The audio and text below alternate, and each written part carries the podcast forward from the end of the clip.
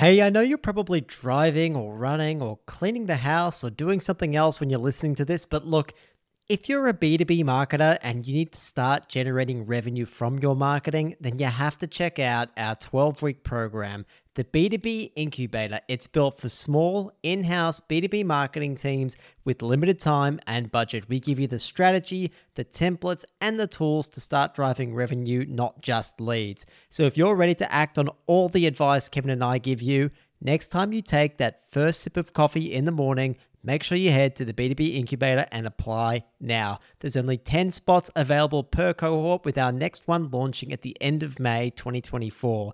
Remember, the B2B Incubator, apply now so you don't miss out. We've had B2B marketing managers, CMOs, marketers in demand gen roles, content leads, and more all go through this program and they're currently executing the demand strategies that they've created. Some are now even contributing as much as 80% of the pipeline to their business after working through it.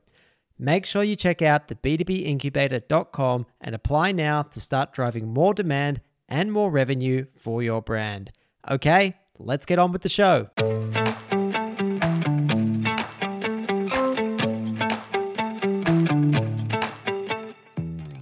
And welcome to the B2B Playbook podcast. Each week, we discuss strategies and tactics to help B2B businesses grow online. We're your hosts, Kevin and George, a couple of digital marketing professionals. We've waded through the noise and made the mistakes so you don't have to. The B2B world has changed, and you need to put your customers at the heart of your marketing. We'll cover how you can use our framework, the 5 Bs, to create a brand that customers are ready to buy from, love, and advocate for. We'll get insights from successful people in the industry and cover the latest trends to keep you on the cutting edge of the B2B world. If you're interested in B2B marketing strategies and tactics that work, then this podcast is for you. Subscribe to get the latest from the B2B playbook first. Remember, successful B2B marketing starts with the buyer. Welcome back to the B2B Playbook, listeners and viewers. This week's episode is with Michelle J. Raymond. She's a globally recognized LinkedIn company page expert as well as in social selling. She helps founders with personal branding. She's written two books on LinkedIn branding and hosts two podcasts. But above all that, Michelle is an all round great human being and a genuine person. She's a truly helpful expert, and we believe that makes the cornerstone of any great business out there. And as we dug into the details of LinkedIn pages and social selling on this episode, she shared with us a few key themes. Too many great points to cover, but we'll just share the key themes here. First, nurture your relationships. That's the biggest stumbling block in all this activity. Kev, I also loved her quality over quantity mindset. That's really how you should approach your LinkedIn activities. And Kev, she also said that it's going to take time, right? And we've experienced this personally. Give yourself six to 12 months to start seeing some results because that's how long it's going to take to actually build those relationships when you're starting from the beginning. Yeah, that's right. It's just like any relationship that you're trying to build, whether it's a friendship. If you think about it, day one, you're probably not going to be BFFs with the person that you're talking to. But look, over six to 12 months, you can develop a much better relationship at a point where you trust each other and you're sharing a lot of helpful information and potentially recommendations going both ways that you trust. And I guess that leads into the final point, which is you know, she said that it's not the algorithm that makes you successful on LinkedIn. It's you, it's your processes, it's the relationships that you're building, and it's your nurturing again that you're putting in to build those relationships. So make sure the next time when you're thinking about how hard it is on LinkedIn to get started or to grow, it's about you, you're in control of you and your processes and those relationships that you're building. And take some heart from that. All right, listeners, we hope you enjoyed this conversation with Michelle. Welcome back to the B2B Playbook. Listeners, as you know, we rarely have guests on our show. Instead, we select a few true experts who align with our view that B2B marketing is more about people, not platforms. Now, today, our special guest is Michelle Raymond. Michelle is a globally recognized LinkedIn company page expert, but that's not all. She's also an expert in social selling and helping founders with personal branding. She's the author of not one, but two books on LinkedIn branding and the host of two podcasts. So you can be sure she's an absolute weapon when it comes to all things LinkedIn. Wow, Michelle, you must be so busy. Thank you so much for taking the time to come on the show. When I just listened back to that, George, I was like, wow, I do love that. But the one thing you left off was I'm actually, this is the only podcast that I listen to. So thank you for having me on the show. I've been on record several times to say that. So thank you for having me. Oh, we're so happy to have you here. And hearing you say that makes us feel so special and so honored. During everything that you have to do, you managed to squeeze Kevin and I in there. We can't thank you enough. Now, Michelle, I'm so excited to have you on here because I think that many marketers either haven't quite grasped what social selling is and what it can do for their business. So, today I'd love to demystify social selling and really how it helps with B2B growth. So, Michelle, can we kick off with please what is social selling and why is LinkedIn such a great place to do it?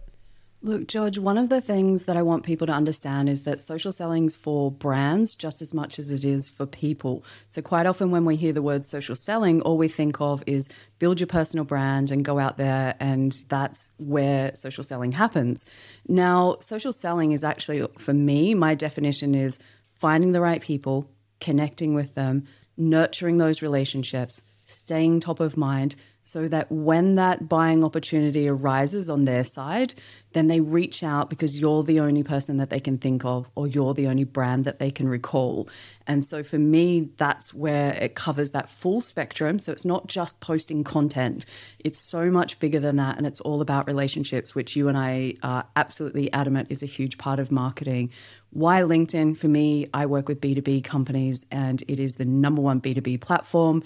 I go fishing where the fish are. It's to use your words, where the dream clients are, the decision makers.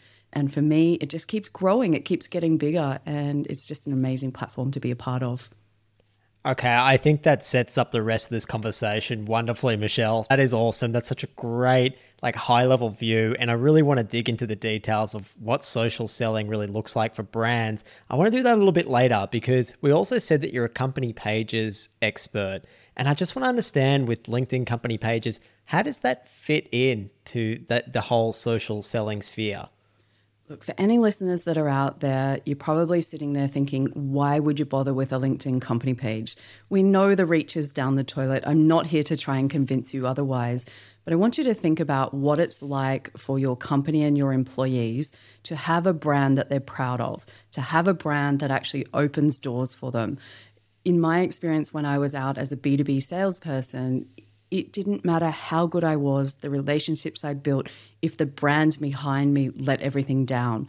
So, what we want to do is create a place using the company page to bring everybody together. And I talk about a 360 degree community around your company page. So, not just your ideal customers, we want to bring employees, maybe regulatory bodies, competitors, complementary services. And I want you to build an industry leading community so that again, when those opportunities come up, the only company or brand that people can think of is your brand. And listeners, this is why I really wanted to have Michelle on here because I think she's such a realist when it comes to this stuff. You're going to come across so many other vendors out there who are going to promise you that if you go with their service that they're going to get you hundreds of likes on your LinkedIn posts, on your personal brand, on your company page. But that's not the reality. That's not really what helps sells your product either. And so I really love your realistic approach, Michelle. It's so refreshing. So, can you perhaps tell us when it comes to LinkedIn pages and social selling? So, our listeners have a, a good reason to go away and apply this to their own business. What can it do for businesses?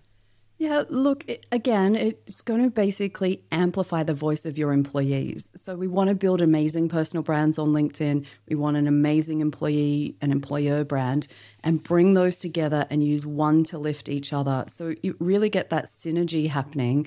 And that gives you better results than either of them working alone. Now, for those of you who are thinking, if we don't get good reach, what's the point, Michelle? I'll give you a story of why the point is of building a company brand and how I got into it originally. So imagine, George, uh, when I first started out on LinkedIn around eight years ago, I started a new job and I built a an amazing community around the beauty industry. So I used to sell all the ingredients that you can't pronounce on the back of shampoo bottles and things like that. And so I did that, and I had about 5,000 followers at that time, but super niche, like absolutely super niche all around my personal brands. You know what happened? I changed jobs. And the company that I worked for got left with nothing. And in a world where we've seen so much turmoil and turnover and employees resigning and changing, and that's never going to stop, having a company brand and through your company page is like your insurance policy for that staff turnover. So, on one hand, you've still got a brand out in the marketplace. On the other hand, you can use it to attract top talent. So you it's got this vicious cycle going on so that you've never got a gap. And that's what happened when I left those companies. All of a sudden they were like, "Oh, it's dead silent now because Michelle's gone." And I don't want that to happen for any business out there. So that really takes it and elevates it from the personal brand to actually building a company brand for your business, which I think is something that needs to be spoken about a little bit more because there's a bit of a content creator evangelist thing going on in our world, Michelle, where everyone's talking about you should hire content creators, you should hire evangelists. And that's all well and good, but that person could leave your business in a couple of years. And yeah, they might contribute revenue and pipeline in those two years, but all that goodwill can just go with them if they're not investing in the brand at the same time. Yeah, building a brand community for me is where it's at. And for me, moving away from that total reliance on influencers, whether they're micro influencers or paid influencers. For me, it's about time that we bring community together so that we're not just relying on any one thing, any one place, any one channel. It's bring everybody together. And so that's what I'm excited about. And I think that's the future of where marketing's going. That's something I can jump on board for. There's been a few things that happen on the LinkedIn platform. I'm with you. I get clients reach out to me all the time and they're almost in tears going, We're not getting new business growth. And when I dig into it, it's because they've been sold a whole bunch of promises of results that are never going to happen. And when it doesn't happen, they think they've done something wrong. And so that's why I'm out on the platform trying to change the social selling perception, change the reality around company pages, and really make people get back to basics. And I say that not to oversimplify it, but relationship building is lots of basics done well over time.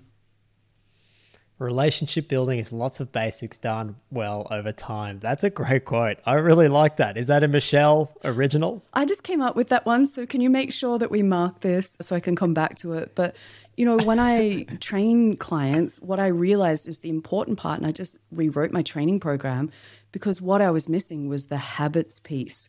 And I realized that I've developed lots of habits over the last eight years of social selling on LinkedIn to nurture relationships. I'm going to keep coming back to nurture. And that doesn't happen with a one and done. That is a showing up every day, week after week, year after year, even. This doesn't stop. This isn't a we do a campaign for six weeks, see what happens, test the results.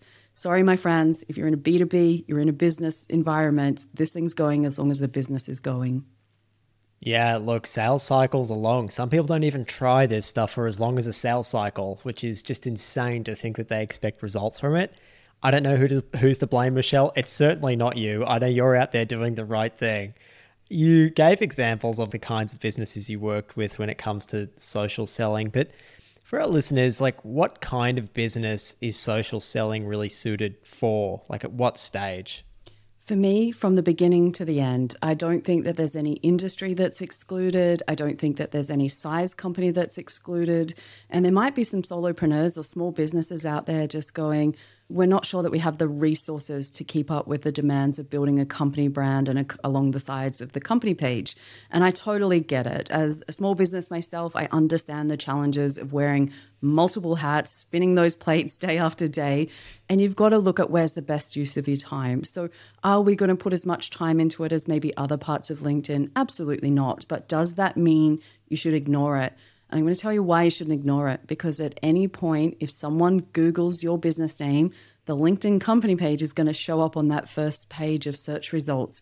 Now, people pay thousands of dollars every month for that to happen. And by piggybacking off LinkedIn's status on Google and that they're a trusted platform, you're straight away on page one. Now, what happens is when I'm doing my research because I want to buy from your business, I go straight to your website, tick. Of course, it's all going to say fabulous things, not going to be anything different. Then we're going to go down to the company page and just check and see what's going on. And if it's a ghost town, which it quite often is, it creates an impression that your business is maybe not open anymore, that you're not across tech, that you don't care about stuff, that you don't pay attention to details people will make their own stories up for why that is. They don't care that you've only got one person in marketing that's struggling to do everything. They just look and go, why is there no answers here that I want to find? All right, folks, quick breather here. In my time in B2B marketing, generally I've come to realize that there are just certain tools that can be an absolute game changer. And that's why I'm really excited to talk about Leadfeeder. Uh, it's a tool that helps you cut through the data and turn those website visitors into solid leads and opportunities for your business. Leadfeeder shows you which companies are checking out your site, tracking their behavior, and it integrates all of this with your CRM. And the result is it's basically like a secret weapon for targeted lead engagement, and it really makes it easier for your team to convert website traffic into sales. Head to leadfeeder.com, give it a free demo, and you'll also get a free extended premium trial when you let the rep know that you found out about Leadfeeder through the B2B Playbook podcast. That's leadfeeder.com. Okay, check it out. Back to the show. Yeah, it's a really key piece in that buying journey. It's like the easiest piece of social proof that your competitors probably aren't putting as much effort into as it absolutely deserves. And it is, as you said, like Google indexes, LinkedIn company pages. It shows right up there with any company search. Listeners, you've got to be prepared for that. It's a really important touch point. Michelle, do you remember when you first started getting into this social selling game, if there was like a real light bulb moment for you about the power of LinkedIn and social selling? Absolutely. It's clear as day. And remember, I come from B2B sales. So for me, my sales cycles that I'm used to are roughly two years, sometimes longer in the industry that I came from. So I've developed a lot of patience. But the time when I really discovered the power of LinkedIn and social selling was we had an industry event, so a trade show. So someone had paid an exorbitant amount of money to set up a booth. It was the whole of the industry got together, and we would be each of us, all of the salespeople, standing at the booths with the mints sitting out there, hoping that someone will take one so you can catch them. Kind of always feels like the shark trying to catch the prey as people look at the sign on your stand from about three meters away and hope not to make eye contact, just in case some salesperson comes after them. But that was always my experience. But after I started social selling, my experience was I had a lineup of people coming to find me. And I would say to them, How can I help you? Typical question. And they would say, I saw your post, insert post from six months ago, 12 months ago. The times used to blow my mind. And I'd say, in my mind, I'd be thinking, You didn't comment, you didn't like, you didn't do anything. But they were parking it in their memory bank so that when they wanted to know more at the time that's right for them, not at the time as a salesperson I wanted them to buy, because there's nothing you can do to make someone else buy something. And so that for me was the beginning of the power. And it just created and opened up doors globally for me that otherwise would never have been opened. That's such an awesome example and such a cool light bulb moment to have. And I can see why you've gone all in on this. It makes so much sense. To try and demystify social selling even further, you gave us a little taste of what it was about. You've been posting on LinkedIn, but that's not all it is. Can you share more about your own social selling strategy? Yeah, George, most of my social selling is not anywhere that you see. So lots of people see my posting. You probably see my commenting, or maybe I host live events and or attend other people's events. But just that simple act of attending somebody else's event and supporting them is a big deal. That goes to being noticed by that person, that strengthens my relationship with them. What other people don't see is I actually do a lot of scrolling the home feed. And if I find a post, which I think would be really great, so say somebody's asking about, does anyone know a great B2B podcast? I could easily tag you in and bring you into that conversation. Say, do you know about the B2B playbook? Now, that then has you going, wow, Michelle thought of me. Michelle's brought me into this conversation. I didn't have to do that. You're not paying me to say nice things about your podcast or, you know, your business, but I bring you in and then that creates an impression with you that I care about you, that I'm thoughtful, that I'm authentic because I genuinely mean those things. And I don't just do it once, I do it multiple times. Every time I get the chance, I will help promote you. Now I send lots of DMs, and it could be people celebrating birthdays or anniversaries. And I used to think that was a bit of a waste of time and maybe inauthentic. But it also is another way that you just say to someone, Yes, I'm busy. Yes, I have a lot on, but I'm thinking of you. And the more you stay top of mind, there's a thousand other LinkedIn trainers out there I want to be the one that you think of when you have a need for training. And so that's what I do a lot of in the background. And I'm often going, oh, somebody's looking for a copywriter. I know a copywriter. Flick and send the post to them. Be thoughtful, be considerate, keep an eye out for other people, help them grow their business. And what do you know? What goes around comes around is what my nan taught me, and it works pretty well on LinkedIn. It's certainly working well for you, and I think it'll work well for our listeners too, Michelle. Back to that piece on the DMs, and in terms of supporting other business owners, you've certainly done that with us. We certainly think of you as the go to expert for company pages. I think we're absolutely right in saying that too. You are the expert.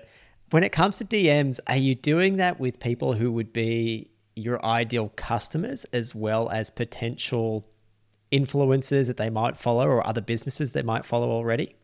The one thing that I've learned in 20 years of B2B sales is that you do not know where that next sale is coming from on LinkedIn, especially, you do not know who's connected to who. So, yes, I'm connected to you and I might see your content, I might know what you want, but we know that when we like and comment on other people's posts, it's showing in second degree connections and third degree connections. We might get discovered. So I nurture all kinds of relationships. I nurture those that support my content. Why? Because that's what makes the algorithm go around. I need those people. I support other people that I just enjoy their own their content for my own purposes. Just because you have to spend some time on the platform that you enjoy. I support other people that are up and coming. Why? Because there are people that helped me two years ago, three years ago when I started my business that helped me get through that initial period. So reaching back and helping other people come along. And so there's all kinds of reasons that I do it, but I definitely just don't narrow it down to ideal audience because if I look at it, most of my referrals recently, and you're probably the same, the new business comes from places I didn't even expect. It comes from a person that I didn't even know existed that read a piece of my content or heard a podcast that I was on or some other random connection and they're referring people to me. And so having that strong referral network in B2B, I cannot understate how important that is and how easy it is to build. And then all of a sudden you amplify your reach. And that's why I believe I've been so successful. And that's what other businesses can copy so that it, you don't have all of that burden on your own shoulders. And for me, I sell while I'm asleep. It literally is that because I wake up and people have been referred to me while I'm sleeping. And, you know, who doesn't want to sell in their sleep?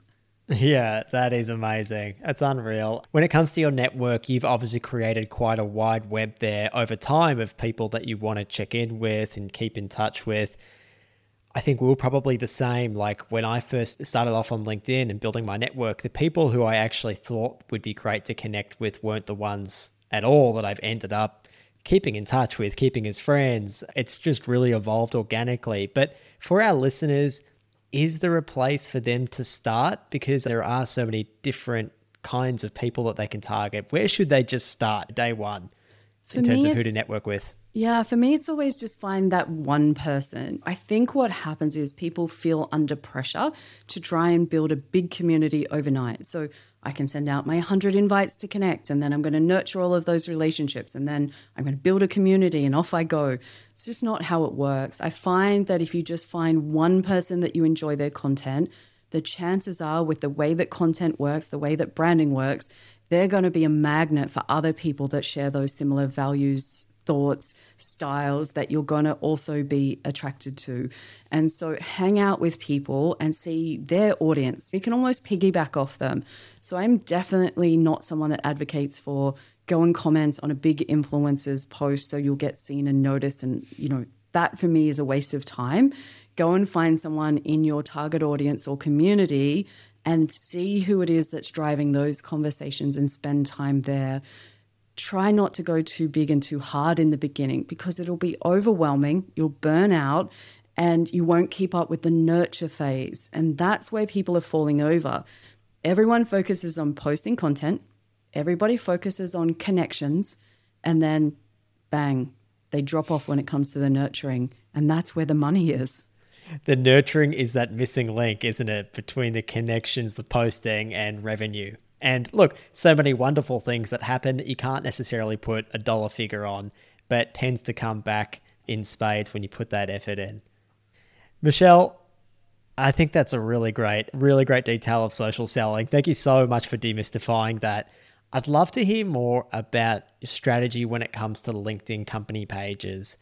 I've seen you talk about your 321 content strategy for company pages. I actually think Michelle, that was our very first interaction on LinkedIn was you gave me some advice when it comes to using this 321 strategy and it was awesome. Could you please share that with our listeners? Yeah, I'd love to, George. And I'm pretty sure that was our interaction because most people, when they start with their company page, go, how the heck do I make this thing work? Is the microphone on? Is anyone out there? Because they can't work out what kind of content they should put on a company page.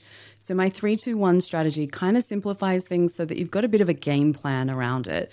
So, if you add up three plus two plus one, that's six posts. So, for anyone that's listening, grab a pen, get ready to write this down because this is going to make your life so much easier if you're a marketer creating content. So, three posts out of six are what I call good to know posts. So think about as a brand, you've got access to a whole bunch of information that probably myself as an individual doesn't have. So, what are the trends going on in your industry? Maybe there's some legal changes that have happened that impact your industry. What do you forecast? Where has the industry come from? Have there been any significant changes, maybe that are impacting supply chains or something like that? And so, the more that you can show that you know what's going on in the industry, maybe there's new technology that's coming out, you can share that knowledge and really show that you're across the whole industry. And that's how people get to really know that you know your stuff. And that's really cool. Now, let's move to two posts. And those two posts are what I would call good to feel. Now, good to feel posts are the ones where we get to build brand affinity. So I want to know that your brand kind of aligns with my values. So, what do I mean by that? That could be I want to see your employees. First and foremost, if you want to know the kind of content that performs best on a LinkedIn company page, show an employee's face doing anything at all. Now, that can be the birthday cakes in the office, that can be employee milestones, that can be someone speaking at an event, they could be on a podcast episode. It can be all kinds of different places, but really show the people behind the scenes. I also want to know if you support things out in the community. If you're a purpose driven company and you're doing work out in the community, share about that. Now, not as a tick and flick marketing ploy, but if you live those brand values, then share about that and share about it consistently. Now, there's probably some marketers that are listening in right now, George, that are saying, if I just show the faces of employees and that's going to perform best, why don't I do that all of the time? Because then you end up all style and no substance, right? And so that's why we have the good to know posts. Why don't we do more of those? Because it gets a bit boring, right? People don't want to be always bombarded with information. But at least one post, which is the good to buy post. And this is the post that I think most businesses miss on LinkedIn. And again, it has a revenue impact. And what is that good to buy post? That is literally connect the problem that your ideal audience has with how you solve it in a way that when they read it, they look at it, easily identify, oh my God, I'm having that problem. I can't work out how to do LinkedIn. Oh, Michelle does LinkedIn training for B2B. There's a perfect match. Now, for you, George, it's exactly the same thing. When people are wondering, as small marketing teams, how can I have those playbooks? Then you guys are the easy and obvious answer. But if we don't talk about it in a way, what's the struggle that the marketer has, they don't see themselves when you say, I've got the world's most amazing playbook, B2B playbook, come and check it out. They're like, I don't know if it's for me. So don't forget the good to buy post. And when you keep it in this ratio, so three posts good to know, two posts good to feel, and one post good to buy, the ratio and having it mixed actually means you're not bombarding people with sales messages too much, but you're also not missing out on it. And so, yeah, that's how you build know, like, and trust on a company page. God, that's such a great strategy. It keeps it so simple and it works really well. And I think I've told you, Michelle, the good to buy post was something that we were missing for ages. For some reason, Michelle, I felt guilty about putting it out there. But every time I did it, and I did it once a week, as you said, like we had applications, people applying to the B2B incubator because I know it's something that's really helpful that our marketers who go through it get a ton out of. So I shouldn't feel guilty about doing it. It's probably the reverse problem, to be honest, that a lot of companies have. I think a lot just have that good to buy process in there and do that again and again. But yeah, maybe a little different. It's almost criminal, George, that you hold that secret answer to yourself and not share it with the people that are looking for answers because you've highlighted the issues that they're having. You've shown that you're a really great company to work with and you align with their values. And then you keep the solution top secret. It's crazy. That's nuts. When it comes to the, is it good to feel, the ones where you humanize the brand. How do you manage to get that buy in from the other people so they actually participate in that? Is there some some way of getting the rest of the company to buy into this? Yeah, it's always that what's in it for me. That's what everyone's at work trying to work out. We turn up, yes, we get paid, but there's other things that people want to achieve. So you might actually find that one of your colleagues might want to have a dream about showing up on a podcast. Maybe they've always wanted to be a guest. Why not highlight them on the company page and really show how good a speaker they are and leverage your community that you've got on the company page? And it can be all kinds of things. It could be people that do things outside of work. Maybe they're fundraising in the community, and that's an important cause. It doesn't have to be all about the business specifically, but you have to find out what's important to them. And I can assure you, if you've got, you're a B2B marketer that's putting content out on the company page that says how amazing your salesperson is, maybe they've just completed some training to make them even better at what they do then what happens is when they walk into that next customer or potential lead and start having the conversation, they're already starting on top and not behind the eight ball trying to prove that they work for a good company. So you've already opened the door and you've made it easy for them. And again, they're going to be measured by how much they sell. You've made it easier. They're going to support you. So again, what goes around comes around. Oh, not to mention that dream customer at that meeting, they might already feel like they know that salesperson because like they've seen that John loves to go fishing on the weekend. So yeah, the or John just complete yeah, yeah, exactly. So they feel like they already have a window into your company and I think that's just something that we all miss and crave is that feeling of connecting with people and I'm glad that you're really advocating for that, Michelle, and bringing it back. It's making LinkedIn feel like a much more full place. When it comes to measuring all these activities, Michelle, uh, the marketers listening, they're always being pressed by their overlords on what results are we getting from this. I want to, I don't know if we should separate these, but maybe we can just start by separating them. You can tell me if they should be together. But how do you measure the success of your LinkedIn company page strategy? That's a very, very good question. And I'm not sure that I have an answer for you. And it's probably not what you expected me to say, but there is just so many things on LinkedIn where there's so many pieces that of the puzzle that come together that I think singling out any one piece makes it difficult. Now, for those that are measured by company pages and you know the results, typically we have to start looking at follower growth or maybe it's engagement rates or impressions. Now, that for me are the basics and mostly what company pages get measured on. But how do you put a measure on a brand? How do you put a measure on opening those doors for salespeople? How do you put a measure on highlighting a staff and you know that feeling of joy that comes from being recognized within a business? I don't have a solution of how I should measure that. I'm sure that there are people out there that do, but for me, I think when you start trying to pull pieces of LinkedIn apart, then you miss the opportunity that comes with the results of bringing it all together. And when I wrote the LinkedIn branding book, we talk about the power of two, and it's all about how do you look for different pieces to bring together to amplify. So, no more of this, it's company page standalone, it's personal brand standalone. Because realistically, I can have the best personal brand in the world. And like I said, if I work for a rubbish company, that goes out the window. You can't separate the two in this particular environment. So I'd love to give someone a dollar figure because I understand that B2B marketers in your audience have to justify their existence to other people, whether we like it or not. And I actually had a really interesting conversation with Mark Schaefer the other day, who's written Belonging to the Brand. So it's all about building brand communities and not being able to measure the ROI of a brand community is probably going to be the one thing that holds businesses back from building a really good community. And so it's going to start to be some open minded, some which is easier said than done because at the end of the day, we have to report into someone most of the time.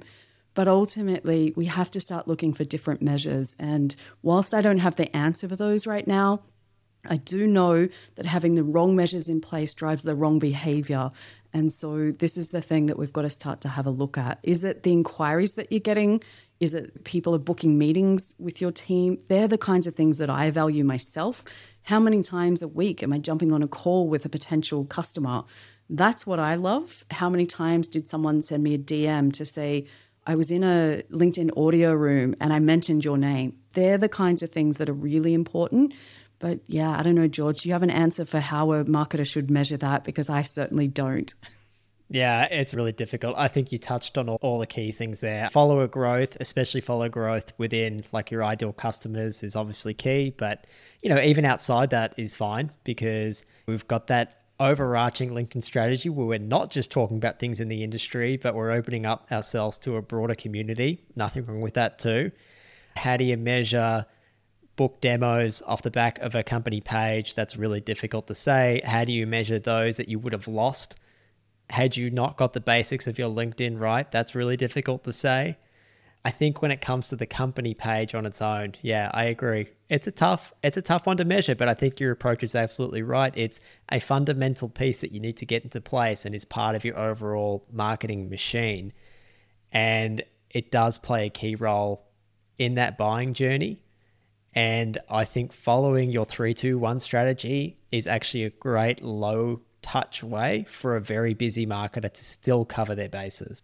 Yeah, I'd have to agree with you. I think it's all about doing the basics consistently over time. We're going to keep coming back to that. And it's nurturing your community by giving them valuable content. And we've got different tools now on company pages where, for instance, your company page can interact and comment on posts. Now, we couldn't do that before. So that all of a sudden gives companies an opportunity to really grow their brand out in the home feed. And that's only recent. That's not something that's been around. LinkedIn's been up to, I think it turns 20 soon, depending when this podcast goes live. But essentially, in 20 years, realistically, company pages have only been getting some love in the last two and a half years. And we've seen so many features come through just in the time that I've been looking at it that other platforms like Meta or Instagram have had these features for years and years and LinkedIn's only now just starting to put some of these things in. And so it's really crazy to think how can a platform that's been around for 20 years only be new when it comes to company pages? But it really has been that. And so we've got some tools that help you grow the page faster. We just still haven't fixed that piece of the puzzle where we show up in the feed some more. That's really exciting because there's probably so many marketers who are listening thinking when it comes to social selling, oh, you know, I just started this job three months ago. I don't really know that much about this industry. No one knows me. Why should I go and reach out like with my own face to these random people? But like instead now they can use the company page, they can message as the company page and they can build the company page's profile that way. And they if they're uncomfortable with it, they don't have to build their own personal brand along with it. And that's where a lot of my clients have come from. They do not want their people out in front of the world. Now, I can go on about the advantages of that till the cows come home. But if they don't want that for their business for whatever reason, maybe they don't want them distracted. Maybe they're fearful of people getting poached. There's all kinds of things that go on. I've worked with some people that write amazing content for company pages. If I even ask them to post something on their personal profile, they have a meltdown. They're not going to do it forever. And they're brilliant writers. And I go, what do you mean? Like, you already know how to do this. You create great company page content, but there's something about having that cloak of being anonymous, and that's what they enjoy. And when you look at the stats, depending what ones you use, let's say that 95% of people will never post on LinkedIn. I actually think that if you put them behind a company page, that number would drastically drop because, again, it doesn't have any personal implications back on you. Because you've got to think for a lot of people, they're worried about what will happen to my job. Will my boss see this? What will my colleagues think? What will my competitors think? There's so many fears that come up when it comes to LinkedIn. So, quite often, the solution and a place that I start with a lot of people is start over on the company page, be anonymous, practice get confident, and then we work our way through to other pieces of the puzzle. Brilliant advice, and so good that option is there now for people. I know when I was working for someone else, I definitely would have felt uncomfortable sharing information, my journey with the broader community. If I'd spoken to my boss, they were pretty open, nice people, it probably would have been fine, but there was definitely that that mental barrier to begin with. Now, Michelle, We've spoken about measuring the success of LinkedIn company pages. What about for your social selling strategy? Is that the same? Do you measure it differently? How does that work? Look, social selling for me is all about what conversations are you having off the platform. For me, it is a process that you don't want to keep people on LinkedIn forever. Our job is to try and get them off that platform and having a conversation. So, how many times are people booking calls with whether it's myself directly or whether it's if you're a business owner through the brand and through to your sales team or whoever has to manage that process? But ultimately, what conversations are having, you know, taking place? And it's not always easy. There's a lot of self reporting that would go on with things like this. And again, it comes back to people need to justify their existence by measuring things. And I appreciate there's probably some marketers going, Oh, yes, absolutely. Finally, someone's listening. I hear you. I see you. It, it's just really tough for you guys because, yeah, if we talk things like dark social, how do you trace things? It becomes really difficult. And so for me, conversations lead to collaborations and community. And so that's why I place so much importance on it. Beautiful. I think that's such a great way to measure it, particularly when we speak to marketers more about account based marketing. So many people used to think account based, or they still think account based marketing is just getting a list of accounts that you'd love to be your dream customer and then running a whole lot of ads to them. But that's not really how it should work, right? There's an opportunity to develop one to one and one to few relationships with that list of maybe 20 or 30 accounts.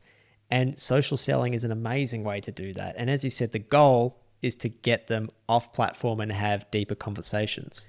Yeah, if we were to replicate this in a face to face situation, if I cast my mind back when I was in B2B account management, here's what happens I show up at a site and there's the receptionist. And i have a chat to her find out what's going on in her world because you never know what she'll say. Oh such and such is on leave or yeah we just celebrated this or this is what's happening around the business. Or it could be someone in the warehouse driving a forklift that says oh my god we're short of this product. It's really a pain in the butt. Can't get transport. You get so much market intelligence.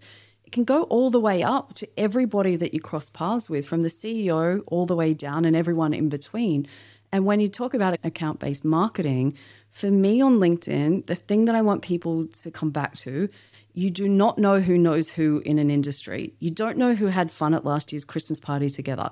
You don't know who has lunch together. Maybe they go walking at lunchtime. You do not know the relationships in a business, and it is not necessarily like for like and in that job title to job title that people that use, for instance, Sales Navigator, you've got 200 filters and they go after, let's say, CMO status. Now, who does that CMO have lunch with? Maybe that person's more active on LinkedIn than the CMO, and you don't know when they have that conversation. And again, this is why we've got to go wide, we've got to go deep, we've got to really, you know, approach that client and that customer with as many relationships as possible, valuing that every single one of them is important and not just a means to an end because people smell that a mile away. They smell your desperation and they smell your sneaky tactics. Don't think you're getting away with it. Don't think because you didn't connect and pitch that people don't know what you're up to. I hate when people use LinkedIn and they don't do it on the first connection message because they know don't connect and pitch. But the second message is, by the way, do you want to buy my stuff? Like, stop. Relationships take time, so slow things down. It's absurd that people think that that kind of thing will work on LinkedIn. Does that ever work in real life? Just take a moment to think about how you interact with other humans, please. Just it's a there's a other human on the other side mm. of this LinkedIn profile. Treat them as such. Please. Please. I got a bit of a spicy question for you, Michelle. There's people out there who are using things like engagement pods on LinkedIn to boost their visibility. What do you think about that? What do you say to those people? Oh, George, that's the one thing that makes me very angry. So I'll leave it at that. Why does it make me angry? On the surface, here's what happens. Normally, someone comes onto LinkedIn and they're reasonably new on the platform. And then someone will reach out to them and say, Come and join my community. So they don't use the words engagement pod. There's all kinds of creative terms for it these days. We all support each other. Tick, sounds great. Be a part of a community, support each other and you support my post, I'll support your post. And in theory, I love the idea of working together and collaborating. Here's the problem you've got people from random places, random industries, all kinds of randomness that essentially what happens is by joining this pod so an engagement pod is just where you either you normally pay to be part of a group that will quickly engage with your posts. And quite often we see the great post thanks for sharing those kind of comments. And they're from you can normally see because the comments come from people of all kinds of random industries all over the world and you can't see the connections between them. Now what happens is this Yes, you will go further and faster, but here's the problem you've just gone further and faster in the wrong direction. now you have to turn around and come back, and then you have to start in the right direction. So you've spent time supporting others. So quite often they're in pods of 50 to 80 people. Support 80 people to get one post with lots of comments on it. Now that maths doesn't add up. I would rather you be okay with not getting big numbers and just focus on going in the right direction towards your goal. That will pay off. Building your brand will pay off. That kind of short term tactics. If you don't lose your account and end up in LinkedIn jail, you'll certainly lose lots of opportunities to grow your business. And that is something I am never going to be a part of. Oh, here, here, Michelle. I love that. Like they're going to go fast and further, but it's going to be in the wrong direction and they're going to have to start over and over again it's something that irks me to no end as well. I think you and I definitely aligned on that. You're better off just having the tiniest bit of engagement from the right people than a ton of impressions from people who are never going to really care about you. So yeah. please keep that quality over quantity mindset. And I know what it feels like to start out. And you might think, Michelle, you've been on LinkedIn for eight years. I think I've got about 13,000 followers or something now. And there might be people that are listening going, You don't know what it feels like. We're just starting out and you can't remember.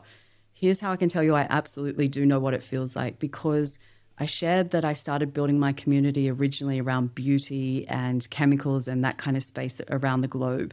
And I had an amazing niche community. What happened was I quit my job and I set up my business and I start talking about LinkedIn training and company pages and all things LinkedIn. Now, here's what happened. One day, people were listening in and watching the channel of beauty and chemicals. The next day, they turn up, I'm talking LinkedIn, and they're like, Am I in the right place? What happened here? What's Michelle talking about?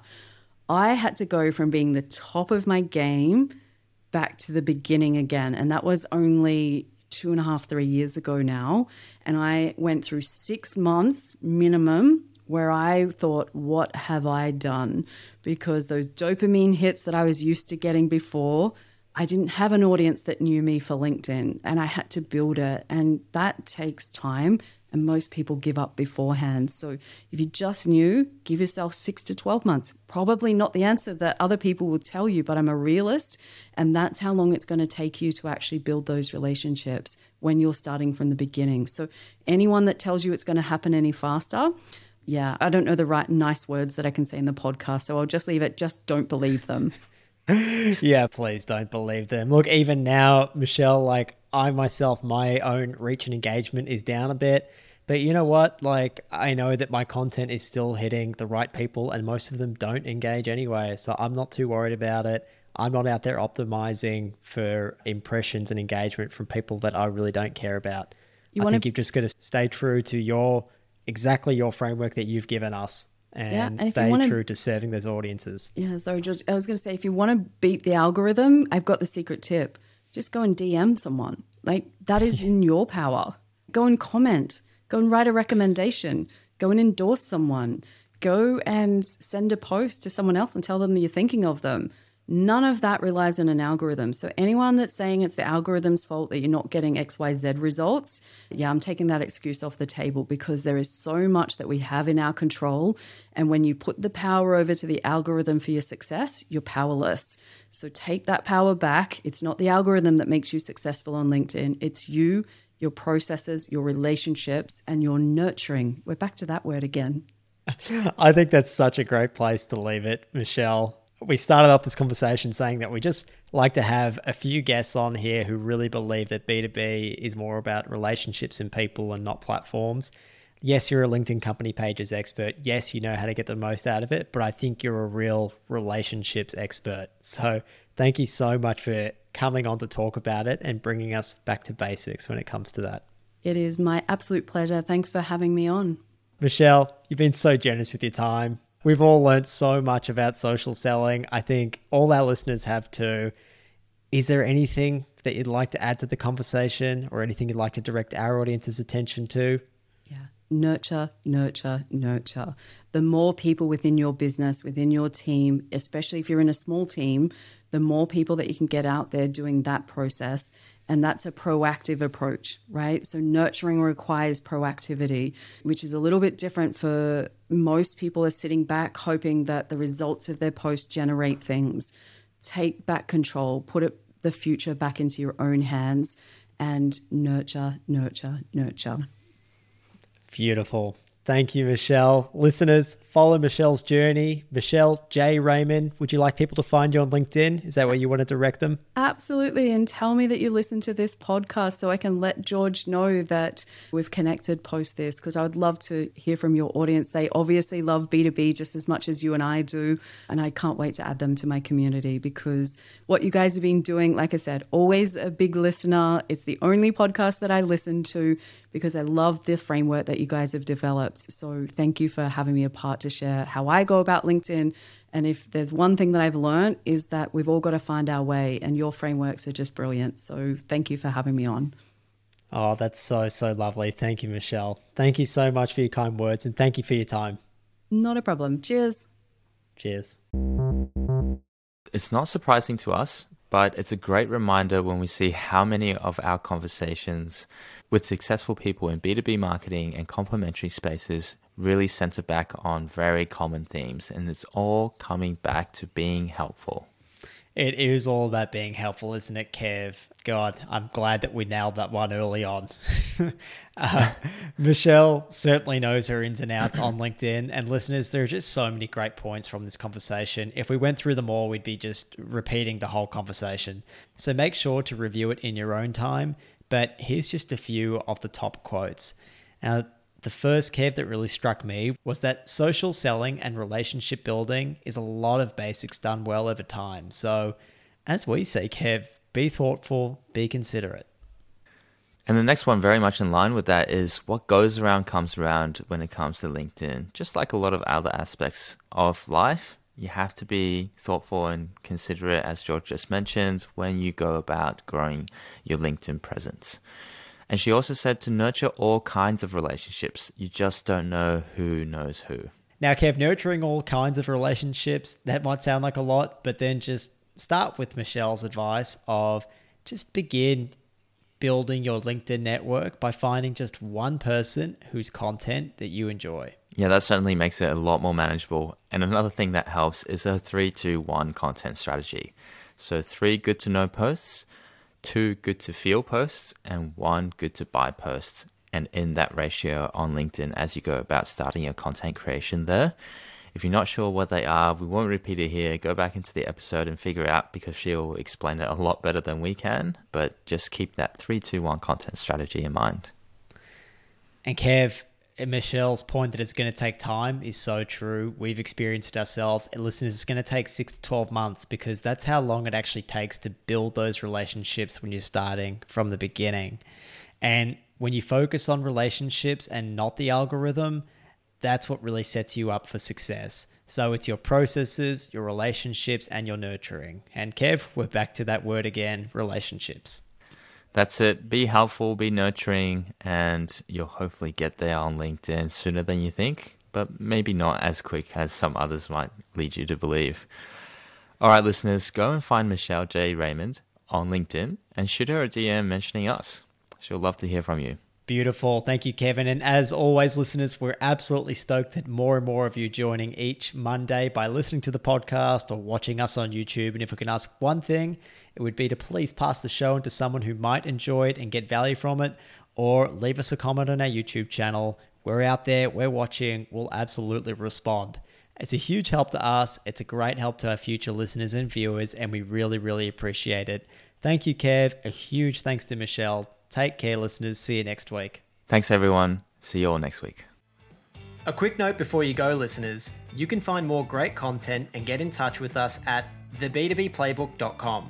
Be sure to subscribe to this podcast and our newsletter while you're there to get the latest news, tips, and resources from our playbook. We'll be back the same day and same time with another episode next week. Thanks for tuning in to the B2B Playbook. Remember, successful B2B marketing starts with the buyer.